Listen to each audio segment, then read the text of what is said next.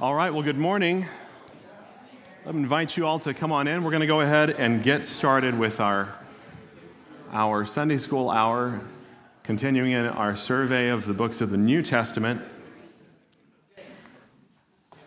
This morning with Paul's epistle to the Romans. And before we dive in, let's, uh, let's go to our Lord in prayer and ask his blessing on our time in the Word together. Our Father, this morning, we are before you on the basis not of anything that we have done or any worth in us, Lord, but because of your unmerited grace in Jesus Christ. We thank you for uh, his per- perfect sacrifice and, and how that is spelled out and unpacked and explained for us in this letter that we're, we're going to dive into. And so we pray for the ministry of your Holy Spirit and, Lord, express our confidence um, that your word will not return to you void. I pray this morning that it would accomplish a work in us to give us something of a deeper understanding of your gospel. And I pray that we might see Christ more clearly. In his name, amen. If you had to choose from history a city which most embodied at the same time both the height of human achievement and the depth of human depravity, you could not choose a better example than Rome. The capital city of the most powerful empire that the world has ever seen. Roman military might, Roman culture, Roman politics, and Roman architecture reshaped the ancient world. And the most famous architectural symbol that most people would associate and which seems to capture best Rome's power, its opulence, and its evil is the Colosseum. Artist Thomas Cole said that to look down into the stadium of the Colosseum is to gaze into the valley of the shadow of death. And it stands today an enduring reminder of the blood of the martyrs. It was here that as many as 20,000 Christians were put to death in front of cheering spectators for no other reason than that they would not recant their faith in Jesus Christ. There was a saying in ancient Rome that the Colosseum was Rome, and that the day the Colosseum fell, Rome would fall. And the implied meaning was that Rome would never fall because the Colosseum was built to stand forever. Its foundations, its walls were poured with almost 2 million tons of concrete and stone. But around the same time that the foundation of the Colosseum was being laid, just a few years before, in 59 BC, another foundation was laid when the letter that we have before us this morning was written. And while the ravages of time have seen the Colosseum, like the glory of ancient Rome, reduced to a shell of decay, the foundation for the faith in the doctrines of the gospel set forth by Paul in the book of Romans remains steadfast. From when it was first unrolled and read to those early believers gathered in the home of Priscilla and Aquila, throughout 2,000 years of the church's history, Paul's epistle to the Romans has remained a bulwark for the faith, never ceasing to build up and to strengthen the church. It was the doctrine of Romans which first converted Augustine and framed his theology in AD 386. And it was by studying to teach the book of Romans in November 1515 that a Catholic university professor named Martin Luther became convinced that salvation comes by grace alone, through faith alone, in Christ alone. It would be impossible for us to oversell. In fact, it, it, would be impossible for us to fully grasp what a vital resource for the church God's Spirit has provided in this letter. Martin Luther said Romans is the chief part of the New Testament and the perfect gospel. John Calvin said, If a man understands it, he has a sure road open to him to understanding the whole of Scripture. When you study this book, you cannot help but be blown away by the sheer scope of Paul's teaching contained in it. To illustrate this, I want to read for you a list that Pastor John MacArthur has put together of the questions that Rome answers from beginning to end. Here they are. What is the good news of God? Is Jesus really God? What proves he's God? Why did he come? What is a saint? What is God like? How can God send people to hell? What will happen to people who have never heard the gospel? Why do men reject God and Christ? Why are there false religions and idols? What is man's biggest sin? Why is there sexual perversion, hate, and crime in the world, and why are they so rampant? What is the standard by which God condemns people? How can a person who has never heard be held responsible? Are Jews more responsible to believe than Gentiles? Who is a true Jew? Is it any advantage to be Jewish? How good is man? How bad is man? I'm going to have to speed up here. Can anyone keep God's law? How do we know we're sinners? How are we justified and forgiven? How is a Christian related to Abraham? What is the importance of Christ's death? What is the importance of his resurrection? What is the importance of his present life? For whom did Christ die?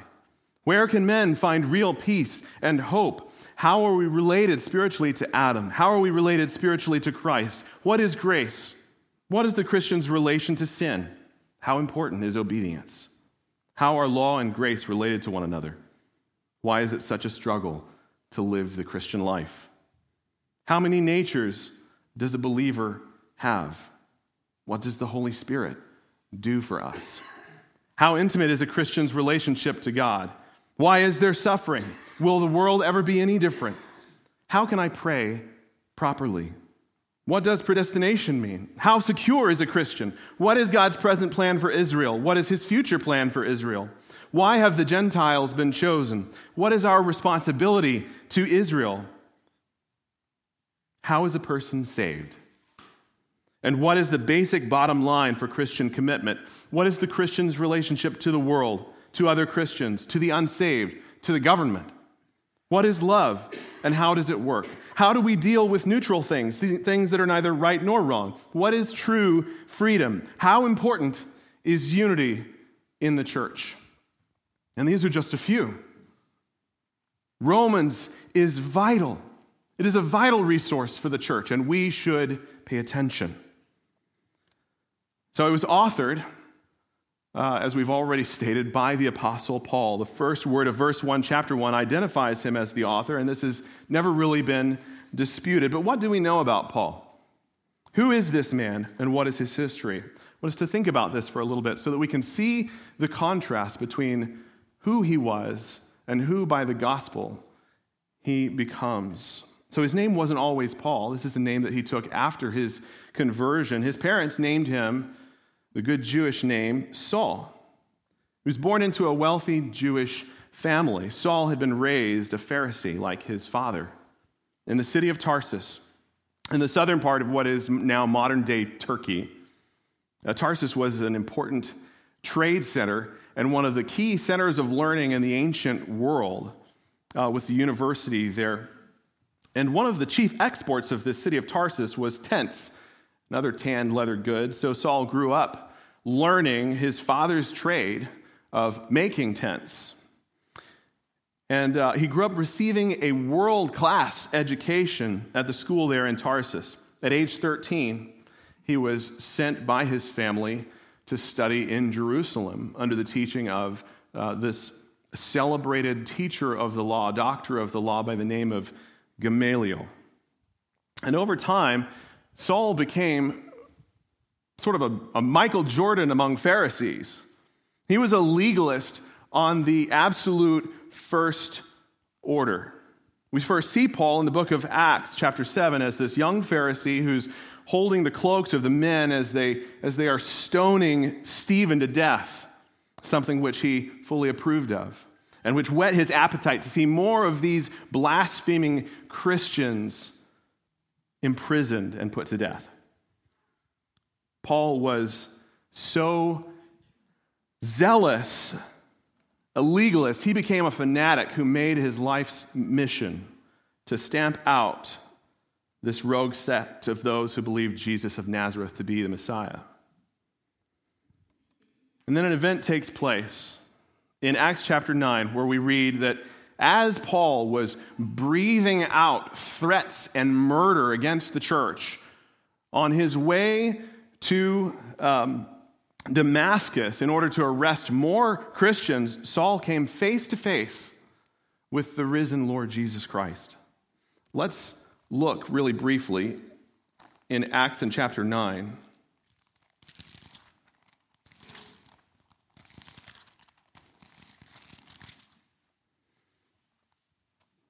At this conversion of Saul, picking up in verse 4. And falling to the ground, he heard a voice saying to him, Saul, Saul, why are you persecuting me? And he said, Who are you, Lord? And he said, I am Jesus, whom you are persecuting. But rise and enter the city, and you will be told what you are to do. After coming in contact with the Lord Jesus Christ, submitting to his lordship, Paul's life was utterly changed. Now let's look at how Paul identifies himself to the Roman church in Romans chapter 1, verse 1. We read Paul, a servant of Christ Jesus, called to be an apostle, set apart for the gospel of God. What a testament to the transforming power of the gospel. This man who was persecutor of the church is now the slave of Christ. This man who zealously worked to gain his own righteousness by keeping the law has now forsaken all in order to know the righteousness of the Lord Jesus Christ. So, this is the author of our book. Now, so he, the recipients of the letter to the Romans, uh, I want to think about them real briefly. Rome was, Rome was a city on the very western edge of the gospel frontier. The gospel is first proclaimed in Jerusalem and then it moves outward. And so this is a church um, with many new, mostly Gentile believers. Um, and the gospel hasn't yet gone further west than Rome. So there was not at this time any apostolic teaching. The, the, the church at Rome had few leaders, there were many, there were missionaries who had gone there to spread the gospel, but contrary to what the Catholic Church teaches, there's no evidence to show that the Apostle Peter or any other apostle prior to the writing of Romans had come to Rome and provided any apostolic teaching. And so this is Paul's burden as he unpacks these doctrines is that they would have solid apostolic teaching of doctrine in his letter. Many of these people would have been slaves. The population of Rome was about one in, one in three or one in four people slaves. And servanthood is a common theme that we see come up over and over throughout Paul's letter. Um, and while there were some lay missionaries working here, like husband and wife team Priscilla and Aquila, spreading the gospel, um, as we have said, there was no apostolic ministry yet in Rome. Um, and now, so where did this Roman church come from? Uh, it's believed that the church at Rome was most likely planted when um, this group of people who visited Jerusalem at Pentecost and then heard Peter's gospel message were converted, put their faith in Christ, and returned home, bringing this good news of Christ with them and sharing it with those that they knew. So, in writing his letter, Paul's intent on instructing and equipping these believers in his divinely appointed role as apostle to the Gentiles. What was his purpose in writing the letter? He explains some of his reasons in his introduction, as he identifies himself as an apostle, and as such, he is writing to provide for the church apostolic instruction. Um, he also wrote that he, he's writing to them because he really wanted to, to go there. He says that he's been praying unceasingly for years that God would give him an opportunity to visit Rome and to have an in person ministry. And Paul would often send an extensive letter to a church in advance of his visit in order to build ministry rapport with that congregation and to introduce the church to his teaching. Um, Paul also wanted to go to this church because he saw in it, uh, he saw it as being very strategically important to his goal of bringing the gospel all the way to Spain. And he had this burden, this desire to see the church at Rome engage in that missionary uh, mission to Spain. But in verse 15 of chapter 1, Paul reveals his main purpose in writing this letter, where he says, I am eager to preach the gospel to you also who are in Rome. So Paul's been chomping at the bit. For years, he's earnestly desired to, to preach the gospel to this church in Rome, to unpack its truth to these believers. And we can be grateful that God, in his sovereignty, prevented Paul from actually going to Rome so that he would write a letter instead. So that all of its Holy Spirit inspired truth has been preserved for us. So, since Paul can't be there in person, and possibly in case he thought he might never make it there, by writing this letter, he is equipping the church with foundational gospel truths that they are going to need in order to stand firm in the faith in the face of persecution. In these 16 chapters, Paul thoroughly unpacks what the gospel is, how it works, and how it is to be applied in the life of the believer. This is his main purpose, his main mission in the letter to preach the gospel that is the good news of Jesus Christ concerning his death, burial, resurrection, and what it means. In verse 16 through 17, Paul emphatically states that this gospel centered focus is the purpose of his teaching, where he says, For I am not ashamed of the gospel, for it is the power of God for salvation to everyone who believes to the Jew first, and also to the Greek. Now, I think we, we typically take this to mean that Paul's saying he's, he's not embarrassed to preach the gospel to the lost, to the unconverted, and that the gospel is effective for seeing people get saved. But Paul has, has, a, has a meaning that goes so much further than that. What he is saying is, I am not ashamed to preach the gospel to you, church, to you, Christian. Why? Because it is the power of God unto salvation. The salvation Paul has in view is the ultimate salvation, which will be accomplished in the believer's life on the day that they stand before God in a glorified body, perfectly holy and perfectly conformed to the image of Christ.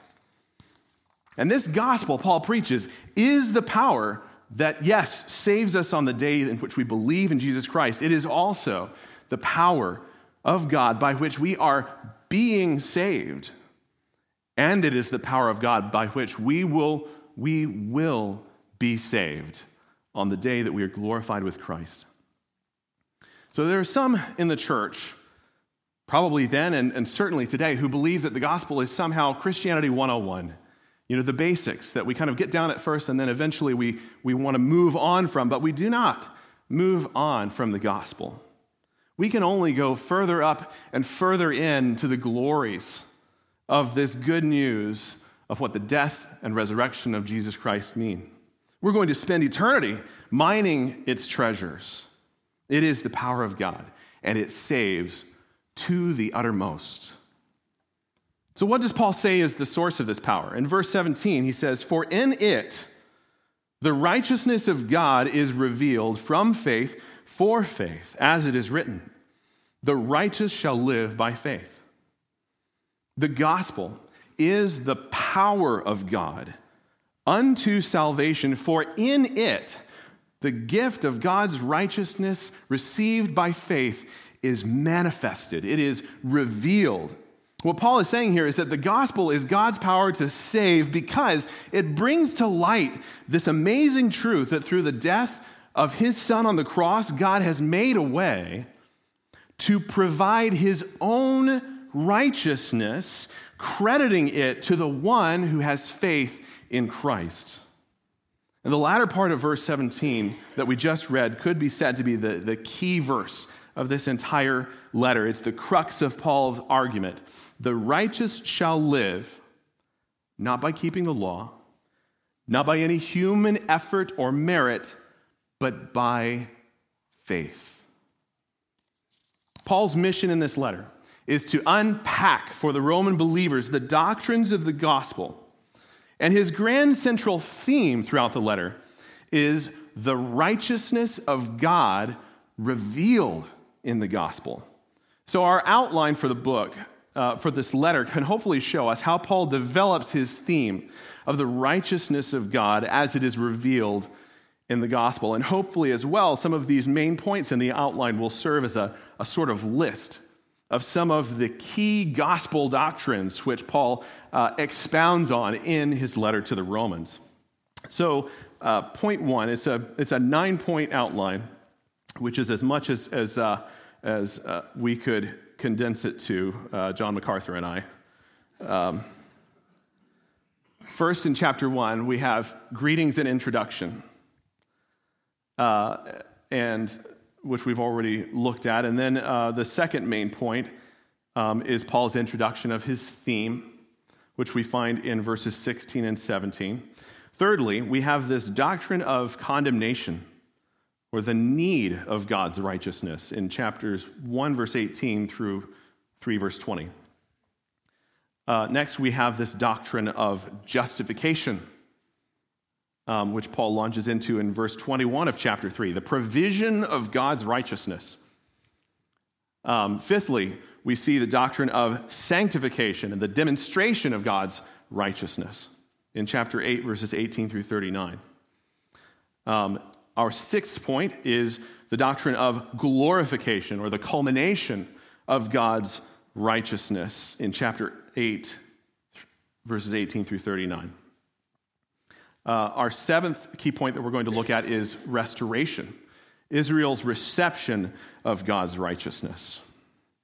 Uh, main point number eight is application or the behavior of God's righteousness in the life of the believer, in the life of the church, from chapter 12, verse 1 through chapter 15, verse 13.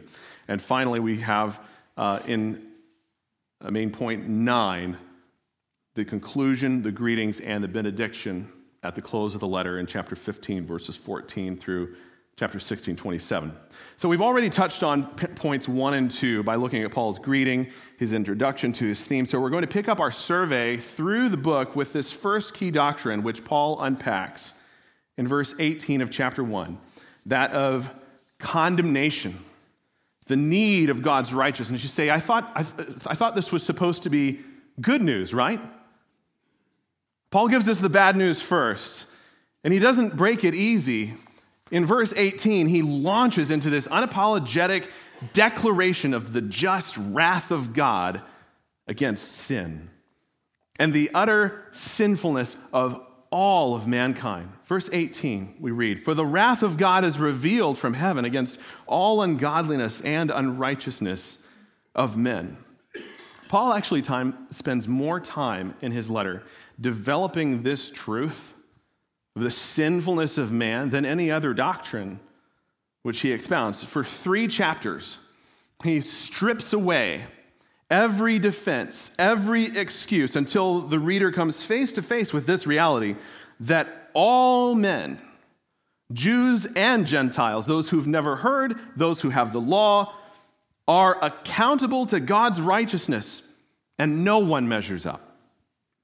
Gentiles, because through general revelation they have known God to be God and yet do not honor him as God. And in Paul's letter, this is seen as being the, the height of man's sin, that they fail to honor God as God, and so God gives them over to these debased sins. In chapter 3, verse 9, we read, For we have already charged that all, both Jews and Greeks, are under sin. This is the essential starting point to understand the gospel. And when we leave this out of our gospel proclamation, we gut it of its power. For all have sinned and fall short of the glory of God. Man will find no hope in Christ until he first understands the utter hopelessness of his situation before God. So, at the close of, of Paul's argument in chapter 3. The whole world stands condemned because of sin. There is none righteous, No, not one. The indictment has been read. The verdict is guilty, for all have sinned and fall short of the glory of God. So, this is man's dilemma, which Paul points out so clearly in these first three chapters that God is just and holy. His own righteousness is the standard for acceptance with Him. As the Lord Jesus said in His Sermon on the Mount, you must be perfect as your heavenly Father is perfect. So, this is something which no fallen man can achieve. For by works of the law shall no man be justified, Paul says. The burning question then becomes the same question that Job asked and that every religion that has ever existed has asked How then can man be righteous before God? Paul, what's, what's the good news? In verse 21, he gets to the good part as he outlines God's plan of redemption through this doctrine of justification, the provision of God's righteousness. He shows us first the source of righteousness and then an example of righteousness from the Old Testament in the life of Abraham. Verse 21 of chapter 3 says, But now. These two words signal a monumental shift, turning our eyes to the glory of the good news of the gospel of Jesus Christ. The righteousness of God has been manifested apart from the law, although the law and the prophets bear witness to it. The righteousness of God through faith in Jesus Christ for all who believe. God has made a way that the unrighteous can be made right with him through faith in Jesus Christ. For the one who believes, God will graciously provide the righteousness which he requires, his own righteousness. Verse 24 of chapter 3 says, We're justified by his grace as a gift. What amazing good news. The word justified here simply means to be declared righteous to be made right with God. So, how can this be? How can God, who is holy and who is just, clear the guilty? How does he remain just and the justifier of the ungodly? Verse 24 gives us the answer through the redemption that is in Christ Jesus. To redeem something means to, to buy back, to purchase out of. And as those who have faith in Jesus Christ, we are redeemed through Christ, bought out from under the condemnation and the penalty of sin, purchased with a price. And God literally purchases a people out from under his own wrath. And the price is the sinless life of his Son, Jesus Christ. A gift free to us, costly to him. Look at verse 25. Speaking of Christ, whom God put forward as a propitiation by his blood to be received by faith. So, propitiation means to satisfy, to make propitious. So, the blood of Jesus Christ, his atoning death, turns God's wrath into his favor, it propitiates his wrath. So, this is how God is able to be just and to justify the ungodly. Our guilt is not swept under the rug, it is not ignored. Its penalty is paid in full by Jesus on the cross. Our guilt became his, his righteousness becomes ours through faith, and it is a righteousness that can only be received by faith. It cannot be earned. Verse 28, Paul says, For we hold that one is justified by faith apart from works of the law. It's not about anything that I can achieve, it is all about God, based solely on what he gives, unmerited, all of grace. In chapter 4, Paul gives an example of this righteousness. And like a good apologist, he, he defends his argument, drawing from the Old Testament an example of justification by faith in the life of Abraham. So he backs up the statement that he made in verse 21 that the law and the prophets point to, they bear witness to this doctrine of justification by faith. He shows how, from the life of Abraham, we read in Genesis chapter 15, verse 6, that Abraham believed God and it was counted to him as righteousness. So, in doing this, Paul is showing he's not coming up with some new doctrine. God doesn't have multiple ways by which he saves people. And Paul is not doing away with the Old Testament. He's not doing away with the law or the prophets. They are in perfect agreement with his doctrine. They're saying what he is saying. So the Old Testament and the gospel harmonize together. And Paul is showing that God saves people by one means and one means only throughout all of human history. Old Testament saints are saved in the same way that New Testament saints are. They're justified by grace through faith. So we've seen the need for righteousness in chapters 1 through 3. We've seen the provision of God's righteousness and its source in chapter 3, an example in chapter 4. And in chapter 5, Paul unpacks both the blessings and the imputation of righteousness. Here are just some of the, the blessings which Paul uh, shows us come through this doctrine of justification by faith in the beginning of chapter 5. First, peace with God, hope that allows us to rejoice in suffering. The love of God is poured out in our hearts through the gift of the Holy Spirit. We are sealed by the Spirit of God. And we have this confident assurance of reconciliation with God. Look down in chapter 5, verse 8. But God shows his love for us, and that while we were still sinners, Christ died for us. Since, therefore, we have now been justified by his blood, much more shall we be saved by him from the wrath of God. For if while we were enemies, we were reconciled to God by the death of his Son, much more, now that we are reconciled, shall we be saved by his life. Continuing on from here, Paul delves deeper into how the imputation of Christ's righteousness works in verses 12 through 21 of chapter 5. By giving insight in this chapter into the nature of our relationship to Adam and to the guilt of his sin, how, as representative of the human race, the guilt of Adam's sin and the resultant curse of death is necessarily passed down to all of his descendants.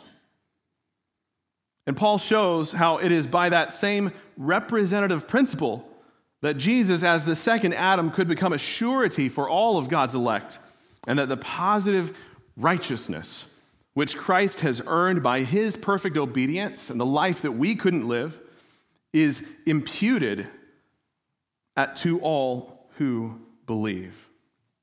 It is credited to them.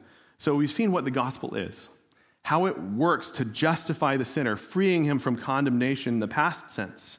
Next, we're going to see how the gospel frees us from the present power of sin through the doctrine of sanctification. We see this in chapter 6 of Romans through chapter 8, verse 39. Sanctification, the demonstration of God's righteousness.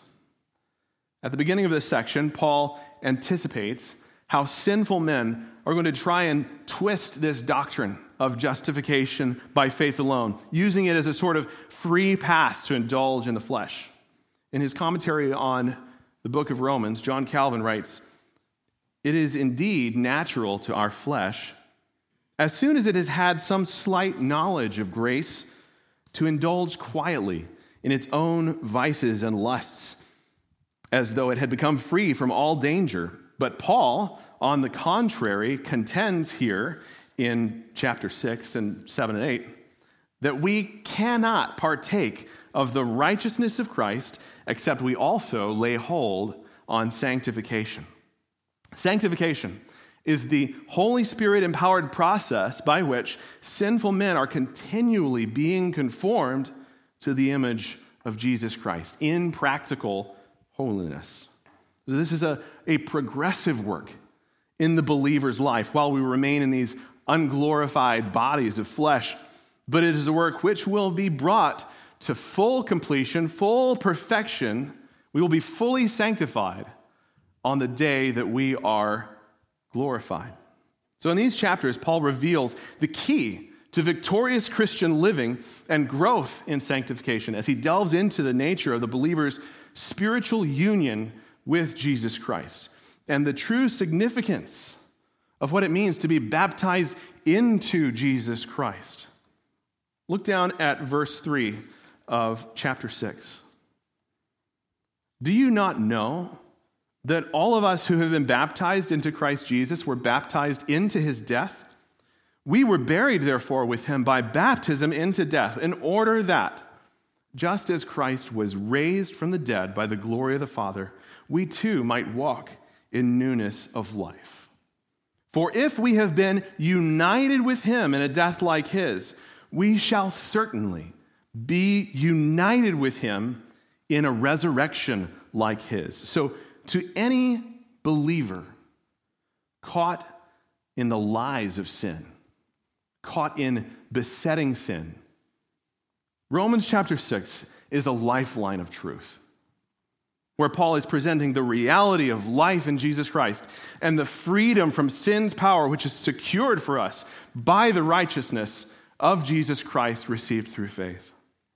So, throughout the rest of this section dealing with sanctification, uh, we see so much of Paul's pastoral heart for this church in his letter. Although he'd never been to Rome, he'd never met most of these people. He was writing by inspiration of the Spirit in a way that was able to minister to the needs of this congregation exactly where they were, in exactly what they were facing. And nowhere is this more evident than in verse 18 of chapter 8, where he points his readers to the hope and suffering which is provided in the doctrine of glorification, the culmination of God's righteousness. Look down in Romans 8, verse 18. He says, for I consider that the sufferings of this present time are not worth comparing with the glory that is to be revealed to us. Within two or three years of when Paul wrote this letter, um, the great Roman fire broke out, destroying more than half of the city. And the emperor at that time, Nero, that historians tell us probably actually set the fire, made Christians his scapegoat, claiming that it was Christians who burned down the city of Rome. And this launched a season of persecution like the church has not seen since. Um, Christians were, were called Nero's candles because immediately following the fire, he began to round up people who professed faith in Jesus and use them to light his gardens as human torches. Followed by this, it became illegal to profess faith in Jesus Christ. And unless you would make a sacrifice to the gods and curse the name of Jesus, you were doomed to die in the city of Rome. These Christians would know suffering. And I can't help but believe that many of them, as they were experiencing the hatred and ostracism of society, as they saw loved ones arrested, or as they themselves faced martyrdom, would have drawn such hope from these words. For I consider that the sufferings of this present time are not worth comparing with the glory that is to be revealed to us. The hope of glory is what Paul points this church to in the midst of suffering. And it is also in this context of suffering that he unveils some of the greatest treasures of theology that we find in this letter. Truths that he's going to expand on in chapter 9 the doctrines of the sovereignty of God and divine election. Look down in verse 28 of chapter 8. And we know that for those who love God, all things work together for good for those who are called according to his purpose. For those whom he foreknew, he also predestined to be conformed to the image of his Son, in order that he might be the firstborn among many brothers. And those whom he predestined, he also called. And those whom he called, he also justified, and those whom he justified, he also glorified. This is probably the central text in Scripture on the absolute sovereignty of God and on the eternal security of the believer. There could be no greater comfort in suffering than the truth which Paul points out here. First, that nothing, absolutely nothing which can happen to us in this life is outside of God's sovereign control. And secondly, that the saving work which God has begun in us, which is according to his sovereign choice, which he purposed from eternity past, he will complete. God does not finish what he begins, and none that he calls slip through his fingers. The salvation of his elect depends upon his power and his power alone. Praise be to God. So, Paul doubles down on this theme of comfort in the sovereign grace of God in an explosion of praise in verse 31, where he says, What shall we say to these things? If God is for us, who can be against us? He who did not spare his own son, but gave him up for us all, how will he not also with him graciously give us all things? Who shall bring any charge against God's elect? It is God who justifies. Who is to condemn? Christ Jesus is the one who died. More than that, who was raised, who is at the right hand of God, who indeed is interceding for us. Who shall separate us from the love of Christ? Shall tribulation, or distress, or persecution, or famine, or nakedness, or danger, or sword? As it is written, For your sake we are being killed all the day long. We are regarded as sheep to be slaughtered. I can guarantee you that these verses were on the hearts of many of those believers as they were dragged out onto the sand of the Colosseum, as wild animals closed with them, as the torch was set to the kindling, as the swords fell. This is what they were singing to each other. No, in all these things, we are more than conquerors through him who loved us. For I am sure that neither death, nor life, nor angels, nor rulers, nor things present, nor things to come, nor powers, nor height, nor depth, nor anything else in all creation will be able to separate us from the love of God in Christ Jesus, our Lord. In chapter 9, Paul expands on these doctrines of grace by addressing God's plan of restoration and Israel's reception of God's righteousness. And then in chapter 12, and we're going to have to move quickly in order to wrap up on time. We see Paul's application. He's unpacked what the gospel is, how it works, and now he explains its demands upon the believer and how it is applied in a Christian's life. And what it boils down to is surrender and humility and service and love in the church chapter 12, verse 1, he says, I appeal to you, therefore, brothers, by the mercies of God, in light of all of these gospel truths that he's, that we've been seeing, in light of all that God has done through Christ, to make us righteous, Paul says, present your bodies as a living sacrifice, holy and acceptable to God, which is your spiritual worship. Then, in his conclusion, we have in chapters 15 through 16, Paul's Greetings to believers at the church. Greetings to Priscilla and Aquila, his beloved fellow servants, that this church was, was meeting in their home. Paul eventually made it to Rome. But instead of preaching the gospel in the church there, he preached it from a prison cell to the Praetorian Guard and to those in Caesar's household. And the gospel went out Eventually, this one time persecutor of the church himself became a martyr for Christ on a road outside the city of Rome. He was an example for the believers of faith to the end. May we, like Paul, and like that early church who first received this letter, being equipped with its doctrines of the gospel, stand firm in them. May we boldly proclaim that we are not ashamed of the gospel, for it is the power of God unto salvation. Let these closing words from Paul's letter close our time together. Now, to him who is able to strengthen you, according to my gospel and the preaching of Jesus Christ, according to the revelation of the mystery that was kept secret for long ages, but has now been disclosed, and through the prophetic writings has been made known to all nations, according to the command of the eternal God, to bring about the obedience of faith. To the only wise God be glory forevermore through Jesus Christ. Amen. All right. Well, thank you uh, for this time we could spend together in God's Word. I hope that you will go home and read Romans. If not today, then soon. So we'll see you back here in 15 minutes for worship.